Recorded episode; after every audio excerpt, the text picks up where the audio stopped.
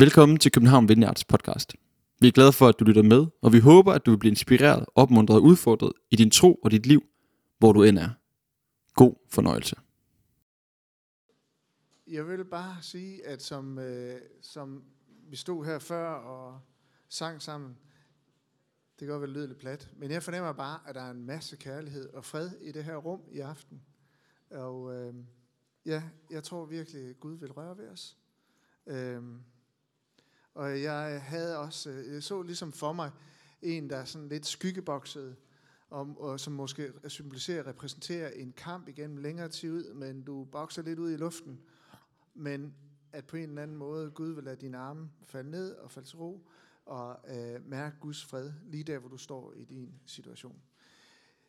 Det vender jeg tilbage til. Men lad os, øh, lad os bede en bøn sammen. Og er du ikke vant til at bede, så håber jeg, at du vil alligevel være med og prøve at øh, være med i bønnen, tænke med på ordene. Så Gud, vi øh, takker dig, fordi du kommer og møder os med din fred i aften, og din kærlighed og din varme. Og det vil vi åbne os op for. Vi vil åbne os for dig. Og for kærligheden til hinanden. Og vi beder os om, at du vil tale til os i aften. Og vi vil øh, med den her aften takke og ære dig, Jesus, for alt det, du har gjort. Amen. Så vi skal læse en tekst, og den kommer op her. Palmesøndag. Da de nærmede sig Jerusalem og kom til Betfage og Betania ved Oliebjerget, sendte han to af sine disciple afsted og sagde til dem, gå ind i landsbyen heroverfor.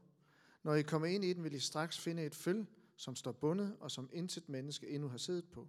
Løs det og bring det herhen. Og hvis nogen spørger jer, hvorfor I gør det, skal I sige, Herren har brug for det, og sender det straks tilbage hertil igen. Så gik de, og de fandt et føl bundet ved en dør ud til gaden, og de løste det. Nogle af dem, som stod der, spurgte, øh, spurgte, hvad er det, I gør? I løser jo følget. Men de svarede sådan, som Jesus havde sagt, og så lod de den gå. De bragte så følget hen til Jesus og lagde deres kapper på det, og han satte sig op på det. Og mange bredte deres kapper ud på vejen, andre strøede grønne kviste, som de havde skåret af på markerne. Og både de, der gik foran, og de, der fulgte efter, råbte, Hosanna, velsignet være han, som kommer i Herrens navn. Velsignet være vor David, fader Davids rige, som kommer. Hosanna i det højeste. Ja, alle evangelisterne, dem der skrev de fire evangelier i Bibelen, øh, de beskriver Jesu sidste tid i, øh, i, øh, i, øh, i, øh, i dramatiske detaljer. Også her, der får vi dramaet i en meget enkel og usmykket øh, beretning om Guds søn, der står ansigt til ansigt med døden. Og påsken, den handler om Gud selv, der blev korsfæstet. Kæmpe drama. Nu ved jeg godt, at den her tekst gør lige meget ud af det her følge. Men det her er et kæmpe drama, vi går ind til. Jorden rystede, der var jordskælv, klipper slog revner, og himlen blev sort. Verdens onde åndemagter havde allieret sig med det politiske styre, romeriet, og de gjorde front mod et enkelt menneske. Det eneste fuldkommende menneske, der nogensinde har levet. Jesus han havde forudset, at han vil blive hånet af magter og myndigheder og fornægtet af sine venner. Og på trods så havde han beslutsomt øh, sat kursen mod Jerusalem, velvidende hvad der ventede ham der. For korset havde hele tiden været hans mål. Og nu hvor døden nærmede sig, så var han reddet. Men alligevel, hvordan kan vi, der sådan på forhånd ved, hvad der skulle ske i ugen op til, alligevel sådan sætte os ind i disciplinens oplevelse af det, de oplevede faktisk som verdens ende, der kom over dem, som om alt var slut. Selvom nogen af os er blevet fortrolige med historien om æslet og palmegrenene, så er det svært, tror jeg, for os at genskabe de følelser, som disciplene gennemgik i påskuen. Men påskuen går ud til os som en invitation, en indbydelse til et kosmisk og historisk drama. Og ved første øjekast, så virker det som om, at hele den her hyldest af Jesus, den virker umiddelbart rigtig og ærlig, når de råber, velsignet være han, som kommer, kongen i Herrens navn. Og så spredte de deres tøj og palmegrene ud på vejen for at vise deres beundring. Og der var tusindvis af pilgrimme samlet i Jerusalem. Der var øh, en gruppe, helt sikkert fra Betania, som jublede over, at Jesu ven Lazarus var blevet oprejst fra de døde. Måske Lazarus selv var der. Der var sandsynligvis øh, folk fra Galilea, som havde set hans tegn og under, og selv var kommet tamme, øh, tamme øh, blinde tigger. Jeg vil have sagt lamme.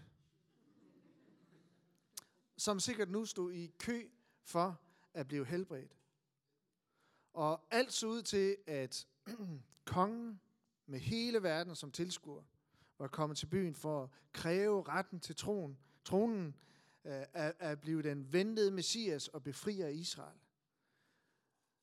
Men bag om menneskemængdens tilbedelse og glædesrus, så lurede farerne. For farisæerne, de var krænkede over opmærksomheden omkring Jesus. Og romerne, de så folkets hylde som en uh, trussel mod ro og orden. Så der var et eller andet anspændt, noget ambivalent over hele indtoget.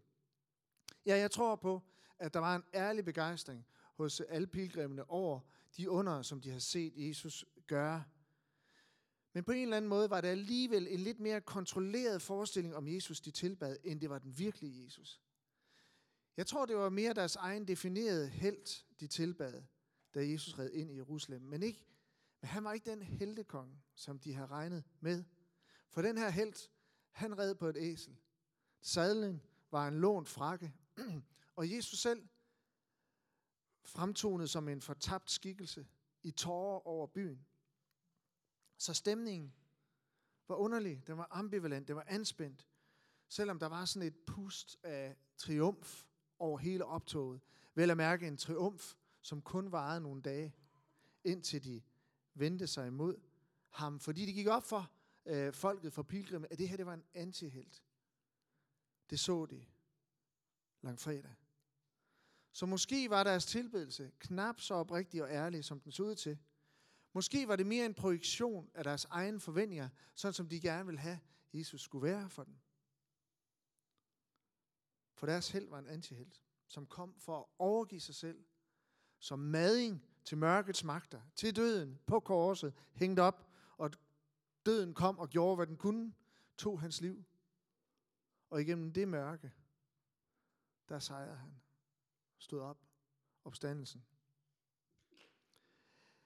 I dag så har jeg tanke, haft, haft i tanke at sætte fokus på øh, to ting, eller to tanker. Og det første, jeg gerne vil pege øh, på med Jesu indtog i Jerusalem, det er den første ting, jeg gerne vil opmuntre os til.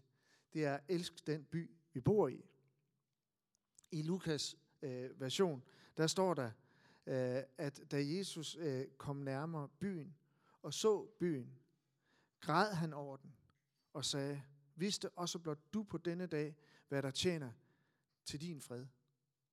Der står, at Jesus græder. Der står to steder i Bibelen, at Jesus græder. Første gang, så er det, når han står over for sin elskede ven Lazarus. Han kommer til ham, og han ligger inde i en grotte og er død. Et helt kort vers, hvor der står, Jesus bræst i gråd. Han elskede Lazarus. Den anden gang, det er det, vi fejrer i dag, Palmesøndag. Jesus han stopper op på vej mod Jerusalem, på Oliebjerget, og ser for første gang, og som voksen, mand ud over den hellige by. Og der ramte erkendelsen Jesus lige i hjertet. Han havde mistet sin by. Det var det, der gik op for ham. Jeg har mistet min by. Og selvom de to situationer, hvor vi læser i Bibelen om, at Jesus han græder, er meget forskellige, så har de et fælles træk.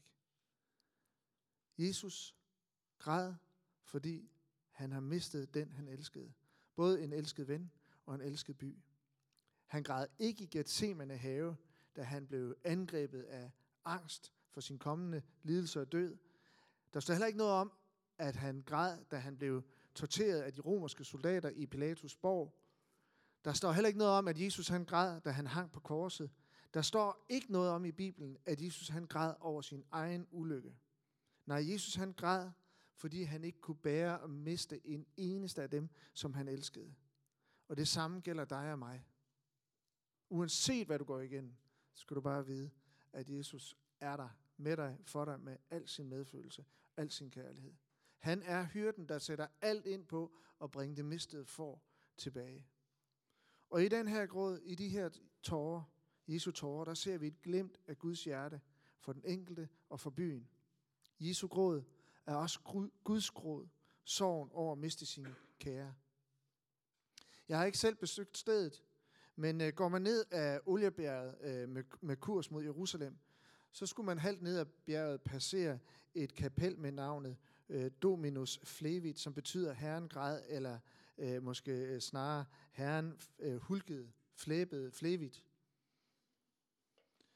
Og øh, navnet understreger, hvor dyb en gråd her, der er tale om. Og kapellet, det ligger altså lige der, hvor Jesus skulle øh, være stoppet op og så ud over hele Jerusalem den palmesøndag. Og i det øjeblik blev grebet af en stor sorg for byen, og han måtte græde. Og allerede her, der afsløres påskens budskab for os. For indtoget i Jerusalem havde et klart sigte. Det var at vinde mennesker og byen tilbage. At vinde dit og mit hjerte. Jesu indtog handlede ikke om at overleve byen, men at forvandle byen. Og hvis jeg lige må overføre det på os i dag, som er i gang med livet, skal tænke over, hvad skal jeg have ud af det? Hvad kan jeg få ud af det? Hvordan kan jeg få det bedste ud af det? Det handler ikke bare, hvis du er troende, og hvis du går i kirke her, at komme en gang om ugen og i netværksgruppe, for ligesom at øh, få op, blive opmuntret lidt i troen, så man sådan lige tilstrækkeligt kan overleve her i byen. Det handler ikke om at overleve. Det er ikke derfor, at vi kommer sammen. Det handler om med Jesu kærlighed at forvandle byen. Det er faktisk derfor, at vi samles her. Jesus elsker København, og han sender os ud med kærlighed til hvert et menneske, vi møder på vores vej. Det går jeg nogle gange og forsøger at tænke i, når jeg møder et andet menneske, om det er ved købmanden, eller øh, en, der laver et eller andet trafikken. Hvordan er det nu lige, Gud, at du elsker det menneske? Det handler om at fokusere, som Jesus gjorde på Palmesøndag. Han fokuserede. Derfor handler det for os her heller ikke om at bygge en stor kirke. Det handler ikke om at blive større. Det gør ikke noget, om vi bliver flere, men det handler ikke om at blive større. Det handler om, at håbløsheden bliver mindre i vores by. Det handler om, at ensomheden og mørket bliver mindre, og Jesus han bliver større. Bare for at understrege, at hvis du kommer her, øh, og du er så velkommen, så er det altså ikke et sted, hvor vi ønsker at trække os tilbage på, og ligesom vente på, at verden går under, og i mellemtiden så får vi lige et skud åndelighed, så vi kan klare den. Kirken, det er håbets sted. Ikke uden for verden, men midt i verden. Der i har vi vores berettigelse. København Vindert er ikke først og fremmest til for vores egen skyld, men for byens skyld. København Vineyard er til for byens skyld. Kirken er sat i verden for byens skyld. Den lokale kirke, sammen med de andre kirker i København, er verdens håb. Så det byen her har brug for, er definerende for vores tilstedeværelse. Det er blevet sagt, det er ikke Guds kirke. Det er ikke Guds kirke, som har en mission i verden, men missionens Gud, som har en kirke i verden. Og jeg synes, det er en befriende formulering. Vi som kirke har i os selv ikke en mission i byen, men Gud har en mission gennem os. Vi er her, fordi Gud han har et ærne. Og for mig handler det om, det befrier mig lidt for, altså jeg ved ikke, hvordan, hvad du tænker, når du hører, men for mig befrier det for sådan nogle præstationstanker. For mig handler det om, at Gud har et ærne, og det, det er jeg med i. Og jeg ser det som min store opgave, helt enkelt, at bringe Guds nærvær ud til mennesker. Det er det, jeg gerne vil. Jeg kan ikke overbevise nogen, men jeg tror på, at jeg kan bringe Guds nærvær med mig. Og vi har en vision her i kirken om, vi kalder, eller jeg kalder 3i, inkluderet, inspireret og involveret. Og der vil jeg bare sige, det handler ikke bare om at inkludere, som vi kan gøre vores bedste forsøg på, når vi kommer sammen her, og inkludere hinanden og virkelig vise Jesu kærlighed. Lad kærligheden, åbenheden øh, råde imellem os. Uden, det handler ikke om at inkludere, uden at vi også involverer os i mennesker. Det handler om at involvere os i at tjene byen med det, der tjener byen bedst. Vores opgave, det er at elske byen og med Guds kærlighed fortrænge mørket, ensomhed og håbløshed med lys, inkluderende fællesskab. Så det handler ikke om, hvad byen giver os, men hvad vi kan give til byen. Det handler ikke om, hvad vi kan vride ud af den, men hvad vi kan give til den. Vi søger heller ikke her i København Vineyard at være den bedste kirke i byen. Det er vi langt fra. Men vi strækker os efter at være den bedste kirke for byen. Altså den bedste version af os selv i tjeneste for byen. Og det kan vi kun, når vi som Jesus elsker byen. Og hvis ikke det er det, der driver os, så synger vi vel bare med i Palme Søndagskoret, øh, optoget, som havde en lidt skæv dagsorden. Den sande motivation, det er kær- Guds kærlighed til mennesker. Og Jesus store ønske for byen, det er, at den må opleve fred. Og det ord, der øh, for fred, et græsk ord, som her bruges i, den, i det vers, det er irene, som betyder fred. Og det har den modsvarende ord i øh, Gamle Testamente øh, i, på hebraisk. Ikke at jeg kan hebraisk, det kan jeg ikke. Men det hedder shalom. Og det er et stort og et meget indholdsrigt ord, som betyder rigtig mange ting. Det betyder velvære, det betyder trivsel, det betyder helbredelse, tryghed, harmoni, fremgang, fuldkommenhed og venskab. Shalom bruges om, endda om lykke, om fremgang for en by eller et land. Shalom er der, hvor krig ikke findes. Shalom er der, hvor øh, vi oplever fraværet af krig. Og det er da det, vores verden trænger til mere end noget andet. Det er Guds shalom, det er Guds irene, irene, irene.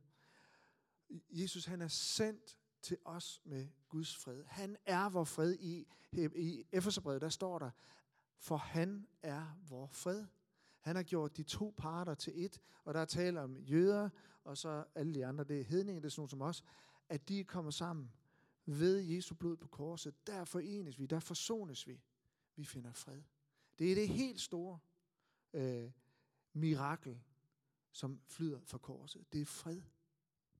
Ikke i overfladisk betydning, men i mange facetteret betydning. Fred, fred både i relation til Gud, fred med os selv og fred med hinanden. En alt opfattende, omfattende helbredelse af al vores øh, brudhed. Hvile. Og jeg synes, det er lidt tankevækkende, fordi netop fred, det er en mangelvare. Det er jo svært at finde andet end ufred, når vi åbner for nyhederne. Lad os sammen elske vores by, og må kærligheden føde nye drømme i os, når vi kommer sammen. Altså, vi kommer sammen her ikke for at blive reddet. Vi kommer sammen her for at drømme sammen om, hvordan vi kan tjene København. Og det gør vi på masser af måder, og det kan være, at Gud øh, taler til dig om noget, du kan være at gøre. Øh, og egentlig er det ikke så indviklet. Bring Guds nærvær videre. Hvis du gerne vil deltage i et projekt, så har vi masser. Du kan komme og øh, tale med os om det, og vi kan fortælle øh, meget mere om det. Men altså Palmesøndags budskab, det er, elsk byen. Lad os elske København. Lad os gøre det til handling. Lad os bringe Guds nærvær ud. Overalt, hvor vi møder mennesker.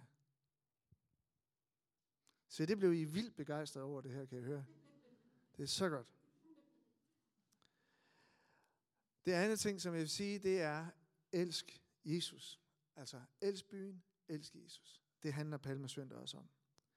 I øh, påsken, i påskens budskab, der møder vi en Gud, der leder efter os, selvom det koster hans søns liv.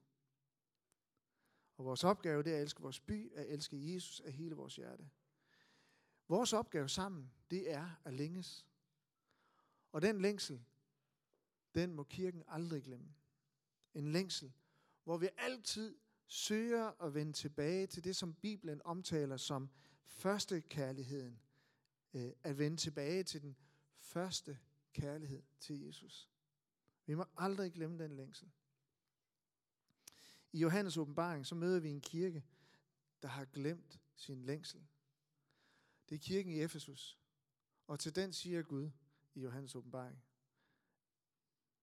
Efesus, du har udholdenhed. Du har døjet meget på grund af mit navn, og er ikke blevet træt.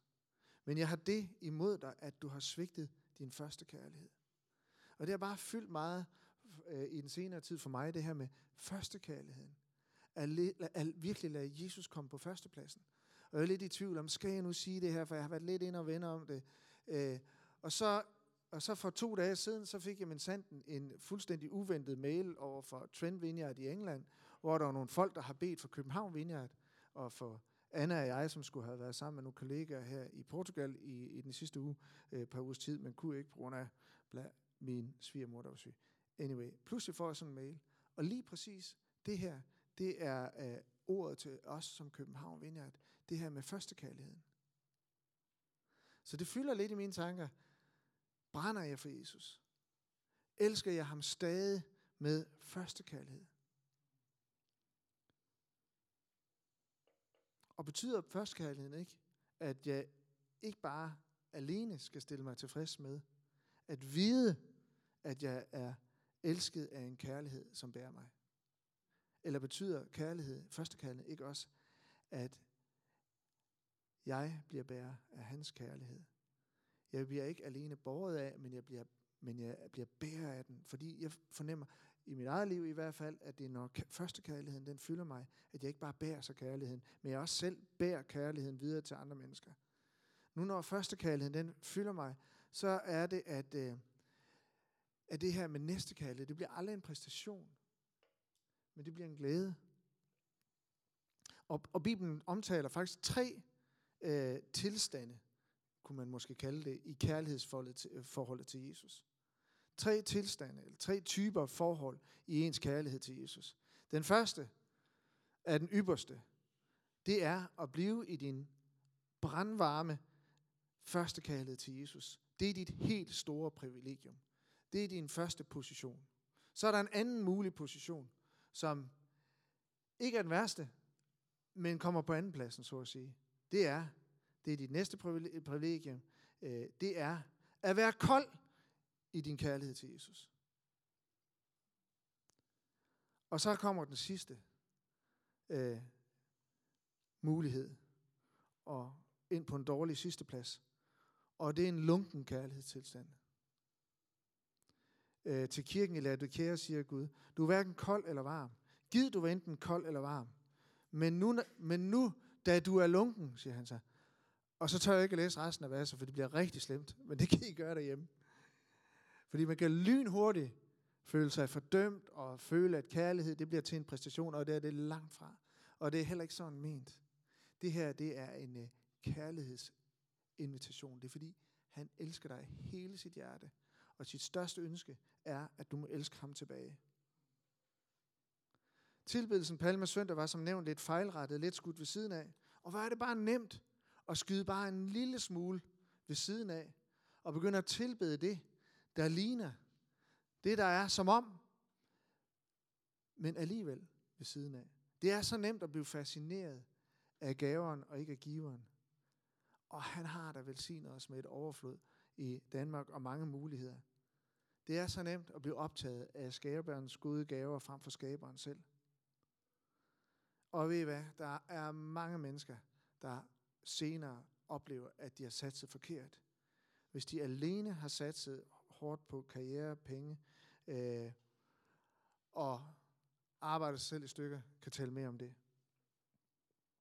Uanset om Gud har begavet dig med småt eller stort, så er påskens budskab til os, at vi må få øje på Jesus, som kommer ridende på et æsel, som kommer for at give og ikke for at rave til sig. Er det det, du ser? og er han førstepladsen i dit liv? Og hvordan bevarer du, hvordan bevarer du første kærligheden til Jesus? Er det sådan en sådan romantisk pligtfølelse? Nu skal jeg være forelsket, fordi vi er jo, er jo i relation til Gud. Nej, langt fra. Sådan oplever jeg det ikke. Første kærligheden, den vokser frem i din tilbedelse, som heldigvis er noget, du kan vælge. Første kærligheden til Jesus er ikke bare en følelse, men et valg. Du kan vælge at se på Jesus, som han virkelig er. Ligesom du kan vælge regelmæssigt at læse i Bibelen. Du kan vælge regelmæssigt at bede til Gud og bruge tid sammen med ham. Du kan vælge at leve i taknemmelighed over det, han giver dig her i livet. Og jeg vil bare sige, at da jeg fandt ud af, øh, på et for, synes jeg, for sent tidspunkt i mit liv, at få de der ting disciplineret, så det her med at blive i hans kærlighed og opleve førstkærligheden, er blevet en, en større del af mit liv. Du kan også vælge at fokusere på Jesus, som hengiver sig selv til døden. Og når du gør det, hvordan kan det andet end at opflamme første kærligheden? Hvis du kommer helt tæt på Jesus, helt tæt på korset, øh, og rækker ud efter ham, hvordan kan du andet end opleve en overvældende kærlighed strømme fra Gud ned til os? For påsken, det er et møde med hans død. Et møde med døden i det hele taget. Og det er jo særligt i mødet med døden, eller dødens forestilling, at vores øh, prioriteringer rettes ind. Endda vores tilbedelse rettes ind. Fordi det er i mødet med døden, eller det at leve med dødens bevidsthed, at vi, vi faktisk finder ud af, hvad er det, der er vigtigst her i livet? Hvad er det, der skal fylde? Og nu er det altså bare et tabu, det at snakke om døden. Det er svært for forældre at snakke med børn om døden. Og øh, der er nogle undersøgelser, der tyder på, at hver anden dansker slet ikke tænker på deres egen død. Men vi taler heller ikke om det. Men det betyder jo også, at der er mange, der gør. Og måske snakker vi i virkeligheden ikke om det. Men døden, vores død, din død, vil på en eller anden måde lede dig til at tage stilling til, hvad er vigtigt her i livet? Hvad skal det bruges på? Og jeg ved godt, det er svært at tænke på. Man siger, at der er to ting, man ikke kan stige direkte ind i. Det ene det er døden, det andet det er solen. Men alligevel, på en eller anden måde, så kan vi stige i døden, hvis vores blik først går omkring korset, omkring Jesu korsdød og hans opstandelse. Først da ser vi vores egen død i rette lys. Dermed er ikke sagt, at det med død er nemt at forestille sig eller forholde sig til. Men altså, når vi lever med bevidstheden om vores egen død, så kan det gå i hvert fald to veje. Jeg tror, der er nogen, der tænker, så skal vi bare have så meget ud af livet som overhovedet muligt, og det inkluderer en helt stor, vild mængde af egen nydelse. Det er den ene vej. Eller vi kan også sige, det her liv, som i bund og grund er kort, sådan verdenshistorisk set, øh, at der vil vi give så meget, vi kan til liv for andre mennesker. Uanset hvad, mødet med døden, det leder os til at tage stilling og prioritere, hvad der er vigtigst. Og det er også det, bogen det handler om, synes jeg. Og øh, min kone Anna og jeg, vi øh, var her øh, for en 14 dage siden i Nordjylland, fordi Annes mor har været meget syg og lå for døden. Hun er, igen, hun er 88, og hun betyder utrolig meget for os. Øh, øh, og øh, hun øh, blev øh, kørt hjem til Annes søsters øh, landsted og placeret midt i dagligstuen. Og så havde vi flere dage der, hvor vi sad omkring hende. Vi spiste, vi grinede, vi, og vi snakkede, og man kunne lægge øh, hånden på hende, og man kunne øh, se hende i øjnene. Og det var faktisk, øh, ja, det var, det var stort, og det man får øje på, hvad øh, altså livets korthed, altså mødet med døden, men også hvad kærligheden betyder. Men får, man finder ud af, hvad betyder vi i virkeligheden for hinanden. Og det skal vi jo helst ikke opdage for sent. At værdsætte hinanden. Det er som om, at livets afslutning, det sætter det hele i perspektiv. Døden, den leder os alle til at prioritere det liv, vi skal handle om, og det, vi skal sætte højest. Og det, som er vores tilbedelse værdigt. Så måske påskens budskab, må den opflamme din kærlighed til Jesus. Helt til kogepunktet. Så varm, at andre mennesker kan varme sig i din kærlighed til ham. Må påskens budskab opflamme din første kærlighed til Jesus, således at alle andre ting bliver mindre. Fordi det kun er i første kærligheden til Jesus, at alt andet i dit liv antager de rigtige proportioner. For i første kærligheden til Jesus, der kan og skal småt ikke være stort. Småt skal være stort. Nej, småt skal være småt. Småt skal ikke blive stort, og det er det, vi har det med at gøre det til. Småt og småt, småt og brandbart. Nej. små ting også i ret, men vi skal vide, hvad skal der være størst. I første kærlighed, så lever vi i forundring og beundring over, hvad Jesus gør for os.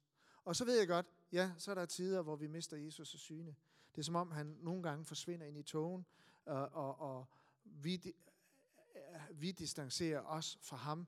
Det føles som om, han er langt væk. Og falder det sammen med, at vi i perioder føler os nedslidte, så er det bare så let at blive øh, fristet af de forkerte ting her i livet, som ikke er godt for os. Det er let at blive skuffet over andre mennesker. Det kan, man kan blive skuffet over kirken, fællesskaber. Man kan opleve åndeligt apati, eller man kan være overvældet af bekymringer. Tusindvis af ting. Det er så let at drifte væk fra første kærligheden til Jesus, at man mister øh, øh, forundringen og beundringen, som Simon Ponsonby øh, siger, born again, mere end born again. Så påskens budskab, det vil vinde vores hjerter tilbage til Jesus. Øh, som øh, Simon Ponsonby øh, øh, skriver i sin bog, Amazed by Jesus, han skriver sådan her, og det slutter jeg med, Was there ever a time when Christ was nearer, dearer, and sweeter to you? When you longed simply to be with Him, to hear from Him, to know Him even as you are known by Him? Is there a way back to that place? Yes, the Holy Spirit, the love between the Father and Son, is sent to unite us to God in love. Så vi rejser os og bede sammen. Og jeg, jeg har virkelig en, en, en, en, en, en stærk fornemmelse af, at uh, Helligånden er her i aften i rummet. Og at øh, Jesus har været her fra altså første øjeblik, fyldt rummet med sin kærlighed og med sin frihed. Så derfor beder vi dig, Helligånd, kom og åbn op ind til vores hjerte. Kom og mød os, Helligånd.